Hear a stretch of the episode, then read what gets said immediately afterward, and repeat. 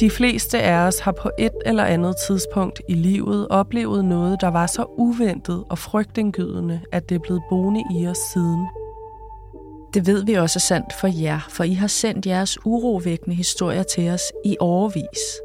Og vi har gyst over de redsler og nervepirrende øjeblikke, I har været igennem. Indtil nu har jeres oplevelser ligget i en mørk skuffe, men det er tid til at få dem frem i lyset. Så her kommer de.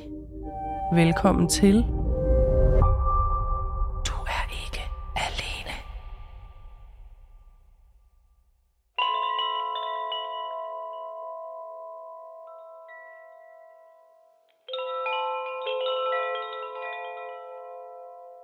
Lad os lige starte med at tænde lyset. Ja,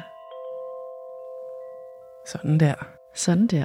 Det er øh, koldt udenfor, og det regner, og det er mørkt, selvom det er midt på dagen. Så jeg tænker, at det er de perfekte rammer til det her. Ja, vi burde faktisk uh, trække gardinet fra, så vi kunne sidde og kigge ud, fordi det rusker virkelig. Ja, Jeg elsker det. og man må kan godt fornemme sige. det alligevel, selvom vi sidder herinde. Vi har en masse af jeres uhyggelige historier med i dag, Det har vi nemlig. og jeg stemmer for, at du skal starte. Det gør jeg også. Ja, godt, så er vi enige. nok, ja. Det er Nikita, der har sendt denne her historie til os. Hej Mørkeland. For syv år siden var jeg højgravid med vores andet barn. Vi boede inde midt i Nykøbing Falster i et lille byhus, hvor hoveddøren lå lige ud til gaden, som mange fodgængere passerede forbi dagligt. Af den grund låste vi altid døren, selv når vi var hjemme. Denne her februaraften havde vi åbenbart ikke fået låst. Min mand og jeg lå ovenpå og læste godnathistorier for vores treårige datter. Pludselig hørte jeg nogle fodtrin. Jeg undrede mig, for jeg havde overhovedet ikke hørt døren gå op, men jeg var 100% sikker på, at der var nogen nedenunder. Min mand var overbevist om, at jeg måtte have hørt lyde ude fra gaden. Det var heller ikke meget tydeligt, men alt inde i mig sagde, at lyden kom inde fra vores hjem. Jeg husker, at jeg sagde til min mand, jeg går ned og tjekker. Og i samme øjeblik hørte vi et ordentligt dunk, som lyden fra noget, der faldt på gulvet nede i køkkenet. Så fløj min mand ellers op fra sengen og ned ad trapperne. Lige pludselig blev han virkelig meget en mand, der skulle beskytte sin datter og højgravide kone. Jeg kunne høre, at min mand var meget oprevet og vred, men jeg kunne ikke høre nogen svare ham. Jeg bad vores datter blive liggende i sengen, mens jeg listede ned ad trappen. Jeg fandt ud af, at en mand var gået ind i vores hus, og at han havde taget et glas vand, der havde stået på spisebordet og drukket af det, og tabt det på gulvet. Derefter havde han sat sig i vores sofa, og der sad han stadig, da jeg kom ned, mens min mand stod og skældte ham ud. Jeg fik min mand ned på jorden og satte mig ved siden af den gamle mand, forsøgte at spørge ham om hans navn og hvorfor han var kommet ind til os. Men han svarede ikke. Han virkede meget forvirret og utilpas. Jeg fik min mand til at hente et tæppe, imens jeg forsøgte at finde ud af, hvem han var. Jeg kiggede i den pose, han havde haft med, og her fandt jeg tomme insulinsprøjter. Derfor konkluderede jeg, at det nok var noget med hans diabetes, der havde gjort, at han opførte sig underligt. Vi ringede 112, og der kom en ambulance og hentede ham. Vi gav ham et tæppe og en madpakke med en ostemad med i sin pose. Men puha, en forskrækkelse vi fik os. Vi var dog lettet over, at det ikke var en farlig indbrudstyv, men en ganske uskyldig gammel forvirret mand, som havde fundet lidt ly og varme i vores hus. Hmm. KH Nikita. Prøv at høre, den er både mega uhyggelig Ja. og vildt sød på Ja. samme tid. Ja. Fordi øh, hvor er det bare skønt, at de jo lynhurtigt finder ud af, at det ikke er farligt det her, og kommer ned på jorden, og så finder ud af at, at hjælpe ham. Og få hjulpet ham Ja. ret hurtigt, ikke? Ja, Men hendes mand var lige i et helt andet mode og stod og skældte ja ud. selvfølgelig. Men han havde bare været inde og taget et glas vand, og så satte han sig på sofaen Ja. og kunne ikke rigtig finde ud af, hvad der foregik. Men hvad tror du, det er det her med, at øh, man tror, man hører noget, men ens hjerne kæmper lidt med det her med, hørte du noget? Eller nej, det gjorde du nok ikke. Selvom det var ret åbenlyst. Men min mavefornemmelse ved godt, hvad der, er, der foregår. Der er nogen inde i huset. Der er nogen inde i huset, og det var der ikke så meget tvivl om, vel? Jeg har en med, som hedder øh, en gratis overnatning, og det er øh, M, der har sendt den til os. Jeg flyttede hjemmefra meget tidligt, så jeg har altid haft en indre overbevisning om, at jeg skulle kunne beskytte mig selv. Derfor har jeg heller aldrig været bange for, om jeg kunne klare mig, uanset hvad. Den overbevisning fik jeg i høj grad testet tilbage i 1977. Der var jeg ude for en oplevelse, som nemt kunne være endt meget mere galt, end den gjorde. Til gengæld var det en dannelsesrejse, der lærte mig noget om at være street og travel wise. Den rejse lagde fundamentet for resten af mit liv. Jeg var 17 år gammel og meget naiv. Jeg skulle på en lang rejse for at besøge min far, der boede langt væk på en ø i Karibien. Jeg skulle rejse med noget, der hed Sky Train. Det var et lavprisselskab, hvor man kunne flyve fra London til USA for godt 100 dollars. Til gengæld var der nul service ombord. Det var dårlige sæder, der var holdt sammen med tykkegummi, sejlgarn og gaffatape. Det var virkelig, virkelig ringe, og hvis man var heldig, var der måske en stewardesse med på turen. Nå, men det var lige meget, for jeg var ung og fattig, så jeg skulle bare billigt til Karibien, og havde derfor taget toget fra København til London og sovet på gaden sammen med, jeg ved ikke hvor mange andre mennesker, der også skulle have fingrene i sådan en billet til Miami, hvorfra man så øh, fløj videre sydpå. Da det endelig var min tur i køen, var alle billetter til Miami udsolgt. Jeg blev derfor nødt til at købe en billet til New York og dermed få en ekstra mellemlanding. Jeg endte med at sove i lufthavnen i New York, og da jeg så kom til Miami, skulle jeg vente et døgn, før jeg kunne flyve videre. Da jeg kom til Miami, så jeg nok ret slidt ud efterhånden, for jeg havde jo været på farten nogle dage uden at få sovet ordentligt. Derudover slæbte jeg på en kæmpe rygsæk, der var proppet med skruer og telefonbøger, som jeg skulle have med til min far. Jeg kan huske, at jeg kom gående i lufthavnen, og i den ene hånd havde jeg en pose, hvor der stod Ilum Copenhagen på. Mens jeg gik rundt i lufthavnen, kom der pludselig en mand op til mig, og på engelsk sagde han, Nå, er du fra København? Der har jeg lige været. Han var amerikaner, og han talte videre om, hvor dejlig en by han synes København var. Han spurgte mig om, hvad jeg lavede i Miami, og da jeg fortalte, at jeg bare var i transit og skulle videre, spurgte han, hvornår mit fly gik. Da jeg fortalte ham, at jeg først skulle videre dagen efter, spurgte han mig, hvor jeg skulle overnatte. Jeg sagde, at jeg skulle sove i lufthavnen. Selvom jeg var ved at være lidt mør i kroppen oven på min lange rejse, der langt fra var slut nu, skulle jeg spare på pengene, så det var slet ikke en mulighed for mig at sove andre steder end på en bænk i lufthavnen. Nej, du tager ikke imod det tilbud om en gratis overnatning hos en fremmed person. For lyst til at række tilbage i tiden ja. og sige, Stop. nej tak, nej tak. Ellers tak. Men helt tilfældigt ejede han faktisk et hotel, og der kunne jeg sagtens få et værelse fra natten, fuldstændig gratis. Ellers tak. Og det lå lige ved siden af lufthavnen, bedyrede han, da jeg spurgte ind til, hvor det lå. Og her skal jeg måske lige indskyde, at amerikanere altså har et andet forhold til afstande, end danskere har. Så jeg, naiv fjols, satte mig ind i bilen med den her fremmede mand, og vi kørte afsted. Og vi kørte, og vi kørte, Nej. og vi kørte, og imens blev det mørkt. I Florida bliver det jo mørkt på 5 minutter. Der bliver bare ligesom slukket for kontakten. Bum. Og så er det mørkt. Jeg tror, klokken var omkring 18-19-tiden om aftenen, da vi endelig ankom til det her lille hotel, eller rettere motel. Det bestod af nogle lave barakker med døre ind til hvert værelse, med adgang direkte fra parkeringspladsen. Han sagde til mig, at jeg bare skulle vente udenfor, så ville han lige hente en nøgle. Så kom han tilbage, gik hen til en dør, som han låste op og sagde, det her er dit værelse, her skal du bo. Først der kom betalingen på banen, for det kunne godt være, at han havde sagt gratis, som at jeg ikke skulle have penge op af lommen, men han ville have betaling i form af naturalier. Jeg vil gætte på, at han var dobbelt så gammel som mig. Han har nok været omkring de 40, og jeg var kun 17 år. Nej. Jeg blev faktisk ikke lige umiddelbart bange, men så gav han mig indtryk af, at nu var det ligesom nu, at betalingen skulle falde. Han stod i døråbningen, og jeg pustede mig virkelig op. Jeg rettede ryggen og skød barmen frem. Jeg er opvokset med at have store hunde, rottweiler, og over for dem skal man være bestemt og vise, hvem der bestemmer, så det ligger til mig at puste mig op. Jeg afviste ham bestemt og fik skubbet ham væk fra døren. Jeg smækkede døren i, låste den og slæbte et garderobeskab hen foran. Jeg turde ikke flytte mig eller tænde for aircondition eller noget.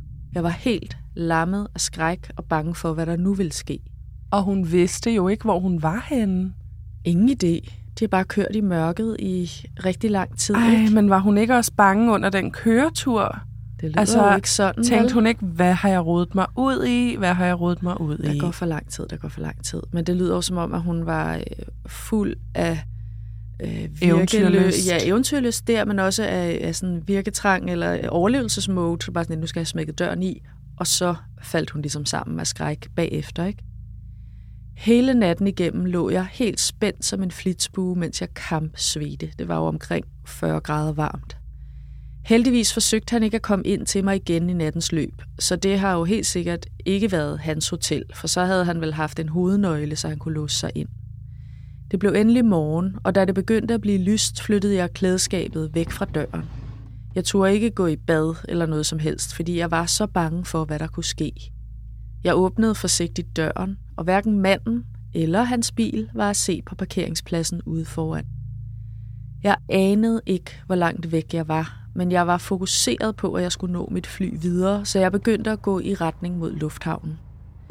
Det er slet ikke normalt at gå på gaden i USA, og slet ikke i 70'erne.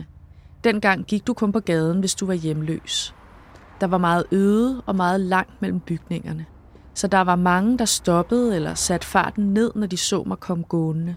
Mænd i cabrioleter, der råbte efter mig, skal du have et lift? Hey søster, hvor skal du hen? Jeg er helt overbevist om, at de troede, jeg var en sexarbejder, og at min store rygsæk var en oppuslig madras, så jeg kunne betjene dem hvor som helst. Det var så utrygt. Men efter oplevelsen den foregående aften skulle jeg absolut ikke have noget lift af nogen som helst. Jeg gik med al min bagage, som blandt andet var den her kæmpe rygsæk fyldt med skruer og telefonbøger. Den var så tung. Jeg gik og gik i den bane sol. Først efter fire timer nåede jeg tilbage til lufthavnen. Fire timer. Jeg var fuldstændig udmattet og rystet over oplevelsen. Da jeg endelig gik ombord på flyet, var jeg så lettet, så jeg kunne tude. Nu var jeg snart ved målet for min rejse, og jeg kunne slappe af hjemme hos min far. Men for lige at sætte trumf på hele min forfærdelige rejseoplevelse, så havde min far glemt, at jeg skulle komme, så der var ingen til at hente mig i lufthavnen. Ej. Jeg måtte sætte mig på parkeringspladsen for at vente. Jeg sad midt i støvet i varmen i flere timer, så da min far endelig kom og hentede mig, var jeg meget lykkelig over at se ham. Det havde været en voldsom omgang til trods for, at der jo ikke var sket noget alvorligt med mig. Nej, søde M, det var der ikke. Men Nej. du må ikke sætte dig ind i biler med fremmede mennesker på den det måde. Det tror jeg, hun lærte der, men jeg vil sige, hun var heldig. Ja. Det kunne være gået helt galt. Ej, det kunne være gået ja. rigtig, rigtig galt, det der. Ja, det kunne det. Altså, han kunne bare lige have ja. skubbet til hende, så havde han været inde på det værelse. Og det, var, og det havde været uopklaret, det der. Absolut. Altså, ingen havde vidst, hvor hun var, ja. eller hvem, der havde fragtet hende derhen. Men han havde jo så åbenbart ikke voldtægt i, i sinde i hvert fald, men, men han ville gerne lige have betaling i naturalier, ikke? Og der fik hun så lige heldigvis skubbet ham med helvede til. Hvem siger ikke, at han havde prøvet på noget, hvis hun ikke havde haft en anden attitude? Ikke? Ja, og ikke havde fået lukket døren, og ja. i øh, sin frygt havde kræfter til at slæbe det der garderobeskab hen foran døren. Ja, ja, fordi han var et grænseoverskridende menneske, så hvorfor skulle han ikke også have prøvet på noget? Men det kan være, at hendes øh, måde fik han ham til at give op, rottweiler. Ja. Bak, gå væk. Ja, farvel. Ja. Sindssygt uhyggeligt. Ja. Denne her hedder Røveren ringede på, og den er fra Heidi. I jeres intro til dagens afsnit talte de om at åbne døren for fremmede, og om at man i princippet ikke ved, hvem man lukker ind. Det gælder i flere hensener end i aner. Tilbage i 2001 arbejdede jeg i Netto som et øh, fritidsjob ved siden af gymnasiet. En aften efter lukketid sad vi tre kassemedarbejdere på kontoret bagerst i det store lagerrum og talte vores kasser op. Pludselig ringede det på døren ind til vareindleveringen. Flere af vores jævnaldrende kollegaer boede i området, og det var ikke unormalt, at de kom forbi efter lukketid og drak en sodavand og hang lidt ud. Min kollega gik derfor hen og åbnede døren uden tøven. Udenfor stod en maskeret mand, og han var bevæbnet med et oversavet jagtgevær. Nej. Han holdt det op for tændingen af min kollega og råbte gentagende gange noget i stil med Læg jer ned og bliv liggende. Vi lagde os ned på gulvet, og han beordrede min kollega til at åbne pengeskabet. Han kastede en sort sportstaske hen til ham og råbte, at han skulle fylde den. Der var ikke ret meget plads i lokalet, så jeg kunne ikke lægge mig helt ned. Jeg satte mig sammenkrøllet mellem væggen og det bord, jeg lige havde siddet ved. Jeg sad med knæene op foran ansigtet og armene over kors ovenpå. Selvom jeg bukkede hovedet, stirrede jeg på hans sko, og indimellem så jeg mit snit til at kigge hurtigt op på røveren. Jeg ville huske, hvordan han så ud. Han havde nogle meget specielle lyse kondisko, og så var han iklædt sort tøj og en mørk elefanthue, hvor man tydeligt kunne se hans øjne. De var meget mørke, så meget, at jeg ikke kunne se pupillen. Onde og stigende øjne. Jeg glemmer aldrig de øjne eller løbet på geværet få centimeter fra mit ansigt. Jeg tænkte hele tiden, bare gør som han siger. Og så sad jeg hele tiden og håbede inderligt på, at vores to 15-årige flaskepiger, som vaskede gulv oppe i butikken, ikke ville komme ned og overraske og forskrække ham bagfra. For hvad vil han så ikke kunne finde på at gøre? Mm. Inden han gik, råbte han særligt til mig, at jeg skulle holde hovedet nede. Og så blev der stille i noget, der føltes som adskillige minutter. Vi hørte ikke døren gå, så vi lå og sad bare helt forstenet. Kort efter lød stemmen fra en af de to flaskepiger. Hvad laver I? Så turde vi rejse os op, og vi trykkede på butikkens overfaldsalarm med det samme. Det var min fars fødselsdag, så jeg skulle have været hjemme til mine forældre efter arbejdet, så jeg ringede til dem og sagde, at jeg ikke kom, fordi jeg skulle blive i butikken og tale med politiet. Politiet kom, og vi blev afhørt. Jeg forklarede om de særlige sko, som jeg havde indprintet mig. De blev tegnet sammen med politiet, og jeg kiggede på tonsvis af fotos af sko bagefter, men vi fandt aldrig et match. Vi fik heldigvis også samtaler med en krisepsykolog samme aften og i dagene efter. Vi blev også tilbudt betalte fridage, men for mig galt det om at komme tilbage på arbejde så hurtigt som muligt igen. Jeg vil ikke lade hændelsen stoppe mig. Men jeg må indrømme, at det den efterfølgende tid gibbede en ekstra gang i mig, når det ringede på døren, både derhjemme og på jobbet. Mm. Min kollega, der åbnede døren, kom aldrig tilbage til jobbet igen. Vi er stadig venner i dag, men han har aldrig vil tale om episoden siden. Jeg har altid talt åbent om det, især i tiden lige efter. Jeg har nok altid haft en tendens til at se det positive i enhver situation. Den aften i Netto var der ingen af os, der kom til skade. Det var bare penge og ingen gang vores. God aften til jer, Heidi. Mm. Ja. Men det er jo også rigtigt, at lige der var der ikke nogen, der kom fysisk til skade, men det er jo voldsomt. Ja, det er det virkelig. Det er jo mange andre skader, der kan opstå øh, efterfølgende, ikke? Efter sådan en situation. Ja, ja, og folk reagerer vidt forskelligt. Ja. Altså, for hende galt det om at komme tilbage så hurtigt som muligt, og for andre, så skulle de bare ikke tilbage dertil. Nej. Ja, puha. Man kan vide, om de ikke fik øh, besked på, at nu er det bare slut med at åbne den dør efter klokken Ja. bip. Ja, Ja, virkelig. ja. Shit, mand. Jamen, det forstår jeg godt, at øh, man reagerer hver eneste gang, der er nogen, der banker på en dør. Den næste historie, jeg har taget med, den er fra Elisabeth, og den hedder 1, 2, 3 tilfælde? Spørgsmålstegn. Jeg har en underlig og lidt uhyggelig historie, jeg gerne vil dele. Jeg bor i London, og man skal bruge en elektronisk chip for at komme ind i vores bygning. På et tidspunkt begyndte vi, der bor i opgangen, at mistænke, at der boede nogen under trappen. Det er seriøst bare et lille indhak under trappen, hvor man ikke engang kan sidde oprejst. Der dukkede tøj og ting op under trappen og i indgangspartiet, for så at forsvinde igen. Og en af mine naboer så en mand stå og skifte tøj i opgangen midt om natten. En sen aften så jeg selv en ung fyr, der sad under trappen med en cykel. Jeg spurgte ham, om han sov der, og han svarede, at han bare ventede på sin ven, som skulle hjælpe med at fikse hans cykel. Jeg var alene, så jeg skyndte mig hurtigt op i min lejlighed og låste døren. Nå, men de næste tre weekender skete der så nogle forskellige hændelser, der hver for sig måske bare kunne være tilfældigheder, men til sammen var de virkelig creepy. Første weekend. Vi havde 20 postkasser inde i vores opgang, som nærmere var en foyer, som alle skulle igennem for at komme videre op til deres lejlighed.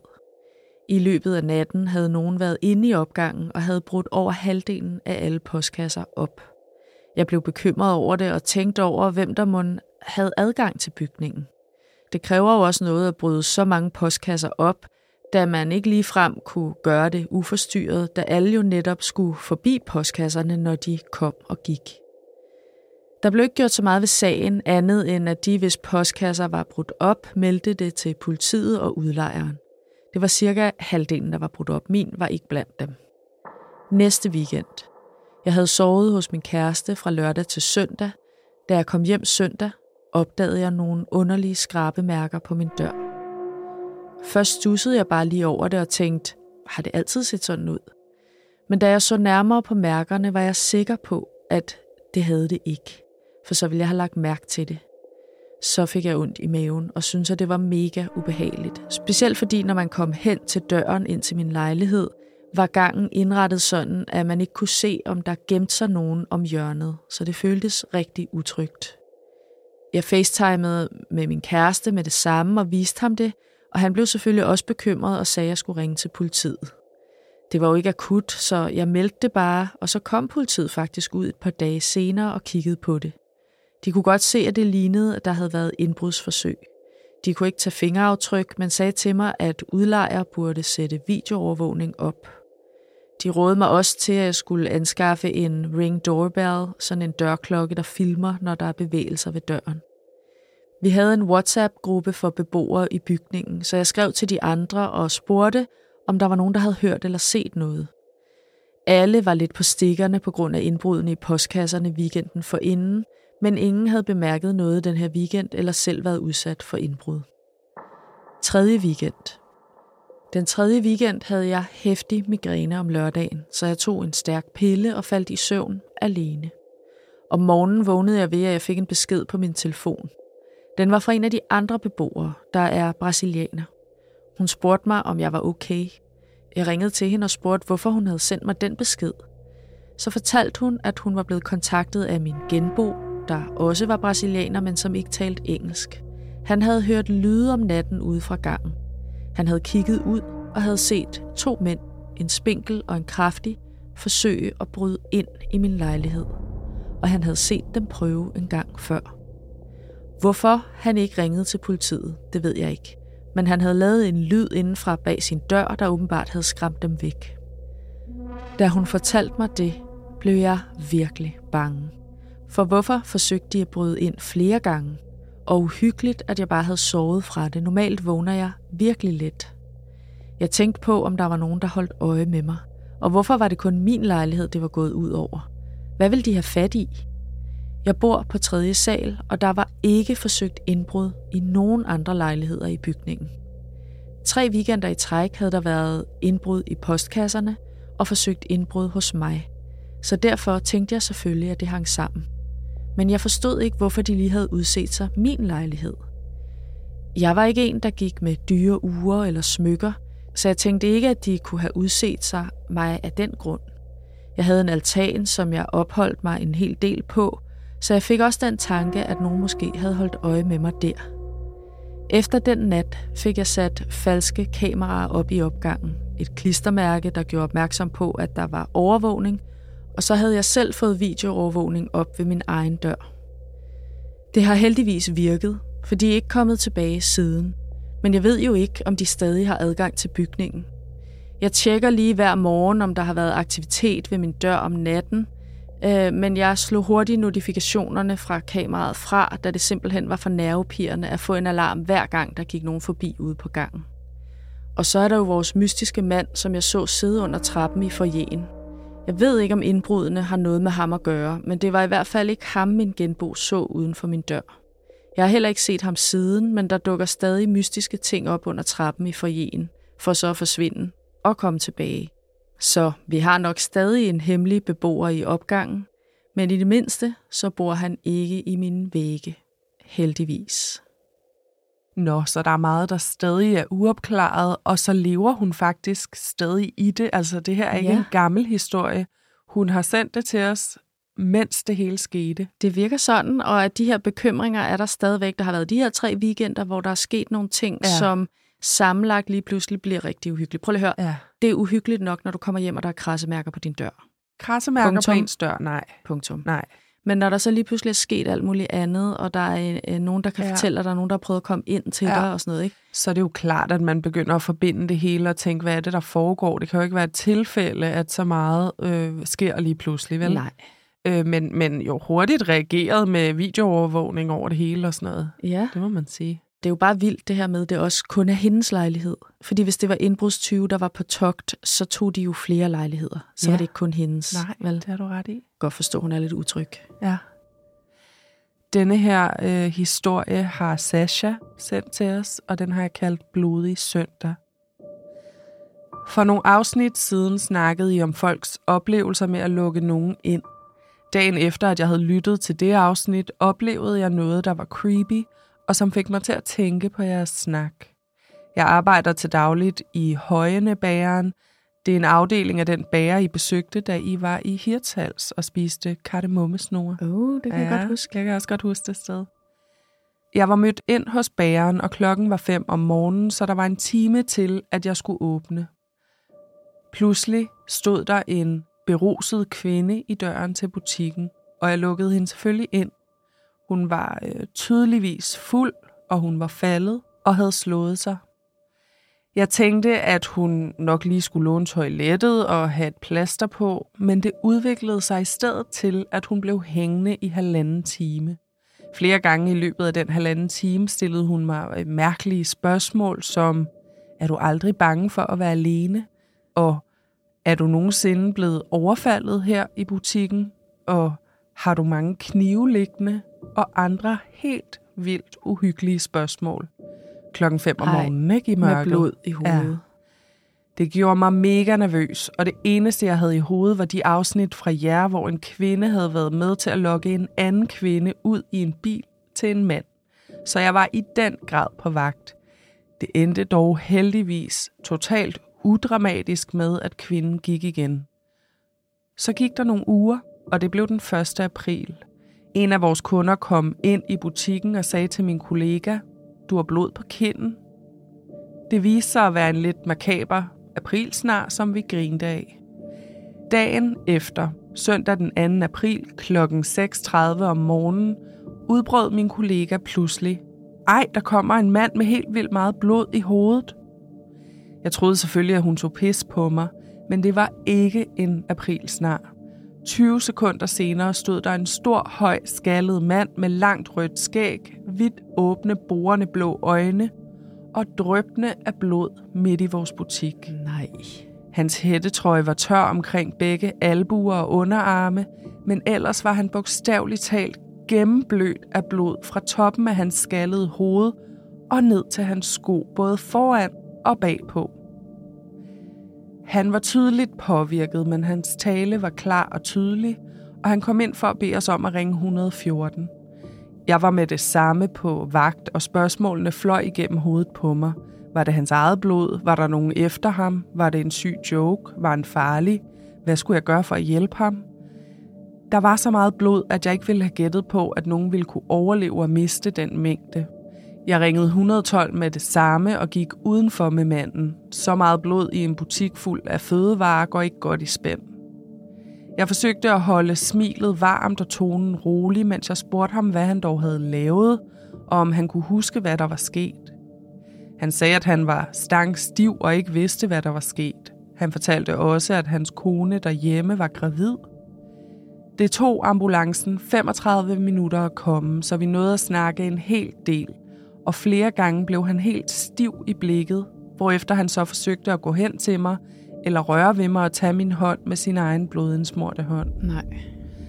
Jeg talte i telefon med hans søster, som tydeligvis også var påvirket, og det hele var bare så fucking surrealistisk og en kæmpe ud af kroppen oplevelse.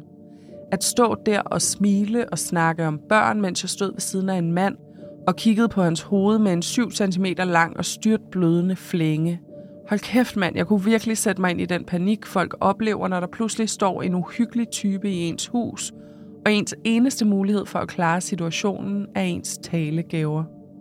Jeg havde heldigvis min kollega i butikken og vidste, at ambulancen var på vej. Jeg var nok død af chok, hvis det havde været en af de dage, hvor jeg var alene på arbejde. Da ambulancen endelig kom, var ambulanceførerne ret grove i tonen over for den blodige mand. De spurgte ham, hvorfor han dog ikke havde fundet hjælp noget før, i stedet for sådan at gå og bløde på alting. De holdt også en afstand til ham, fordi de ikke ville have blod på deres tøj. Jeg skulle fortælle dem, hvad der var sket, så meget jeg nu vidste, og så tog de ham med. Jeg løb tilbage til bagerbutikken og fik vasket alle blodsporene væk.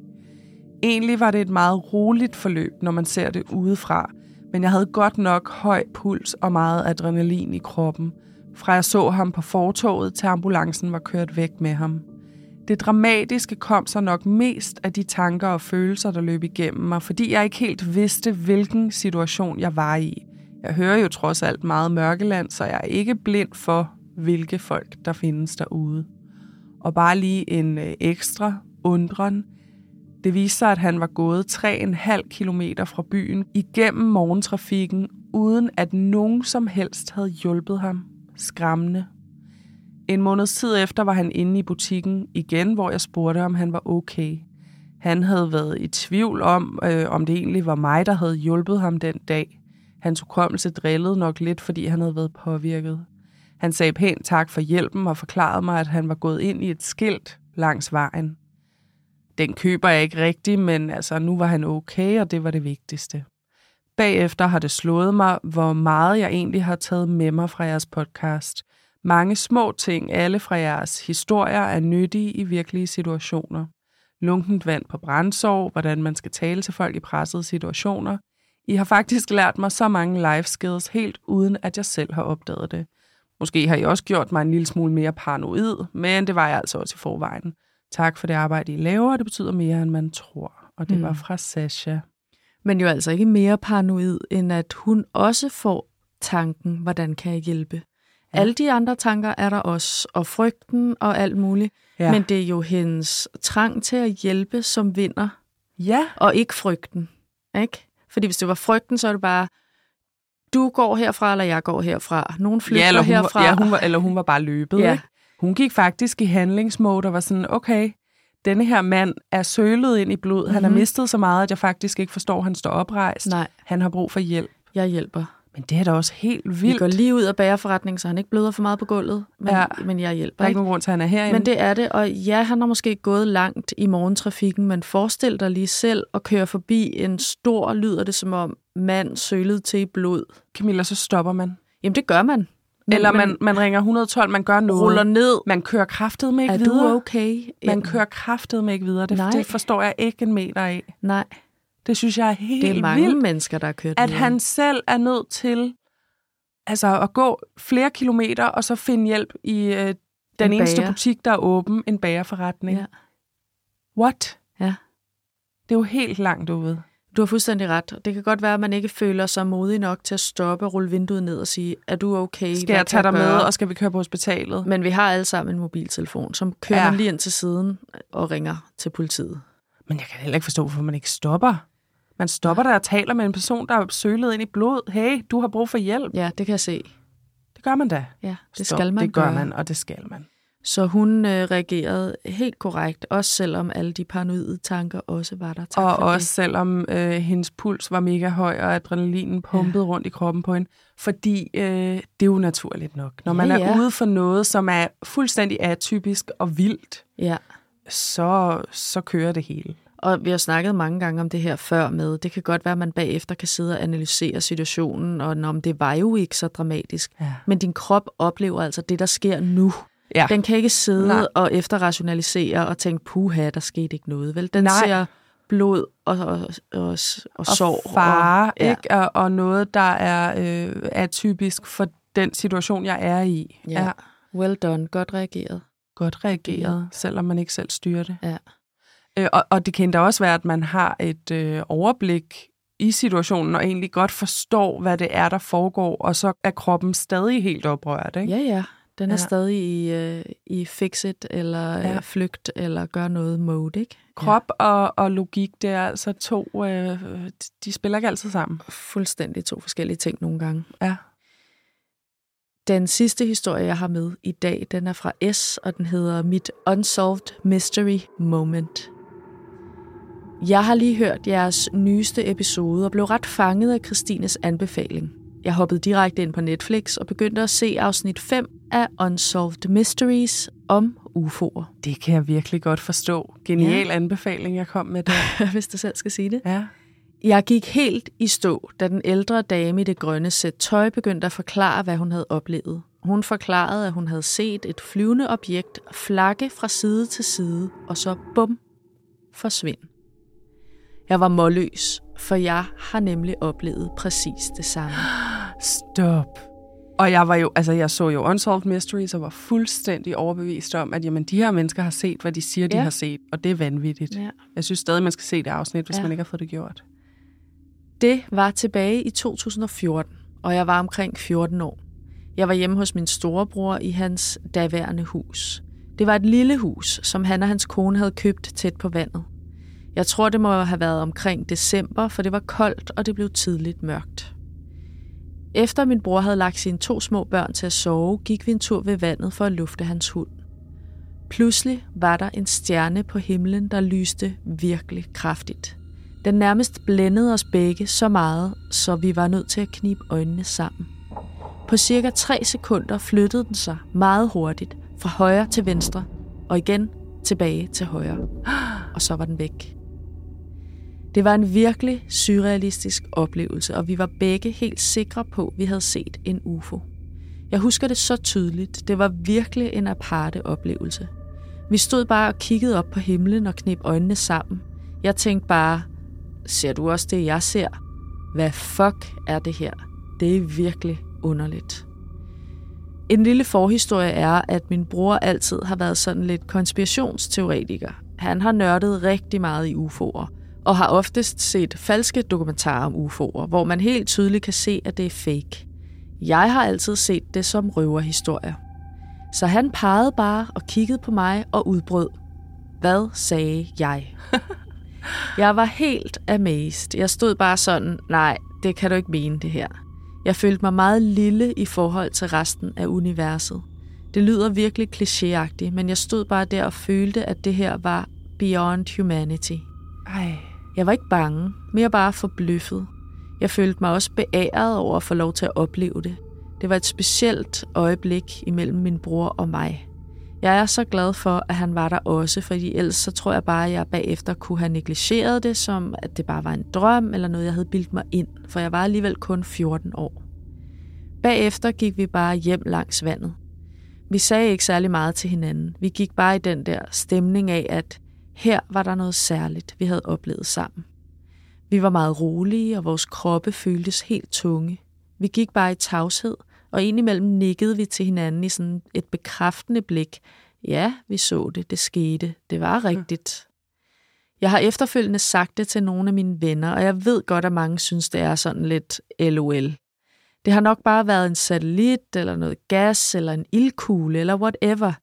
Det ved jeg bare, det ikke var. Det er helt okay, at folk kigger skeptisk. Det havde jeg også selv gjort, hvis jeg havde hørt nogen fortælle mig om sådan en oplevelse. Jeg har det også sådan, at det må folk gerne tro. Jeg ved bare, hvad jeg så, og det er ikke noget, der kan forklares på den måde. Det bevægede sig på sådan en speciel måde, som intet andet kan. Oplevelsen har helt sikkert fået mig til at ændre opfattelse. Jeg er overbevist om, at vi ikke er de eneste levende væsener i universet. Der er noget andet. Synes bare lige, I skulle høre det. God dag til jer. Hilsen S. En fucking UFO-historie. Du tror på det. Jeg elsker det. Du tror på det. Jeg er vild med det. Ja, Altså, du er nødt til lige at gå tilbage, og så bare lige gentage hendes beskrivelse af, hvad hun så. hvad der lige helt præcis Ja. skete her. Jeg skal lige have den igen. Ja. De går langs vandet. Det er mørkt. Lille hund, de to. Pludselig var der en stjerne på himlen, som lyste virkelig kraftigt op. Den nærmest blændede os begge så meget, så vi var nødt til at knibe øjnene lidt sammen. På cirka 3 sekunder flyttede den sig meget hurtigt fra højre til venstre og igen tilbage til højre, og så var den væk. Det var det. Og skal det forstå sådan, at hun ikke så den flyve væk? Nej, det tror jeg ikke. Jeg forstår det sådan, at den bare puff var, Var væk. væk. Fordi altså min eneste, sådan, hvis jeg skal prøve at forklare noget, så er det jo sådan en helikopter i mørket. Ikke så Men- det men- lyder som om, det gik meget, meget hurtigt. Men man sådan, kan vi også snakker sådan høre- shoot, shoot. Altså når man kan se en helikopter, så kan man som regel også høre en Du kan helikopter. også høre den, og de flyver altså ikke særlig hurtigt, sådan nogen. Det er ikke sådan noget i ryg. Det er Og jo hvad bare, med sådan noget laserpen?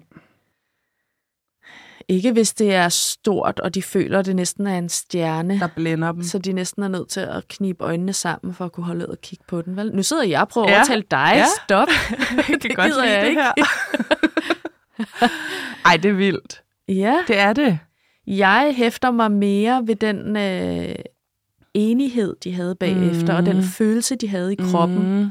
og at de ikke var i tvivl. Ja. Det Altså, var bare sådan helt, hvad sagde jeg? Vi har lige set en UFO. Ja. Og hun øh, troede Ja. ikke på det i forvejen. Nej, det er det. Så det er sådan noget, der kan få mig til at tænke, hmm, Okay, måske Okay. var det et eller andet. Altså, øh, jeg kan godt lide, at hun beskriver, at hun bare følte sig ret taknemmelig over oplevelsen. Sådan Ja, tror jeg også, jeg vil have det. Ja. Men prøv at høre, det er jo ikke, fordi jeg ikke tror på UFO'er. UFO'er er jo bare ting, man ikke kan forklare på himlen. Det tror jeg da på. Jeg tror bare, at der er en anden forklaring, end at det er aliens, som sidder i deres rumskib. ikke? ja, ja, men det ved vi jo heller ikke. Nej, det ved vi ikke noget om. Nej. Vildt. Det var, øh, det var de historier, vi havde med for i dag. Ej, var det det, jeg sidder og vil have mere? Nej, have en du til. får simpelthen ikke mere. Men jeg må Nå. bare sige, altså, øh, det her er øh, det femte afsnit. Nu har vi været igennem mange historier. Mange forskellige historier. Ja, og jeg er bare, jeg er bare blæst bagover, altså at, at de har ligget. Folk har jo sendt dem, uden at vide, at vi på et eller andet tidspunkt ville lave denne her podcast Ja. og bruge dem der. Det vidste vi ikke engang selv. Nej, nej, så de er jo bare blevet sendt ind, Ja. ikke? Og jeg er bare blæst bagover altså af, hvor mange vi har fået, og hvor vilde de er, ikke? Jo, Ja. det er øh, fantastisk at blive endelig ved med at sende dem ind. Ja. Alle slags historier. Både dem, som er lidt øh, komiske, fordi man finder ud af, at man har skræmt livet af sig selv. Mm-hmm. Også dem, hvor det reelt er øh, en virkelig farlig situation, man står i og kigger ned i et geværløb, eller hvad det nu er, I har oplevet derude. Eller som denne her, hvor det faktisk er helt uforklarligt. Helt uforklarligt og mystisk. Dem elsker jeg. Spøgelser, øh, Ja. Uheld, fantasi, der løber løbsk. Send det hele til du er ikke alene, snabelag mørkeland.dk. Ja, og som sædvanligt, husk at følge podcasten og ja. give den nogle stjerner, så den kommer ud i verden. Fortæl dine venner om den. Ja, helt ærligt. Det hele på én gang, ikke? Ja. Vi lyttes ved på fredag. Det gør vi. Og husk, Du er ikke alene.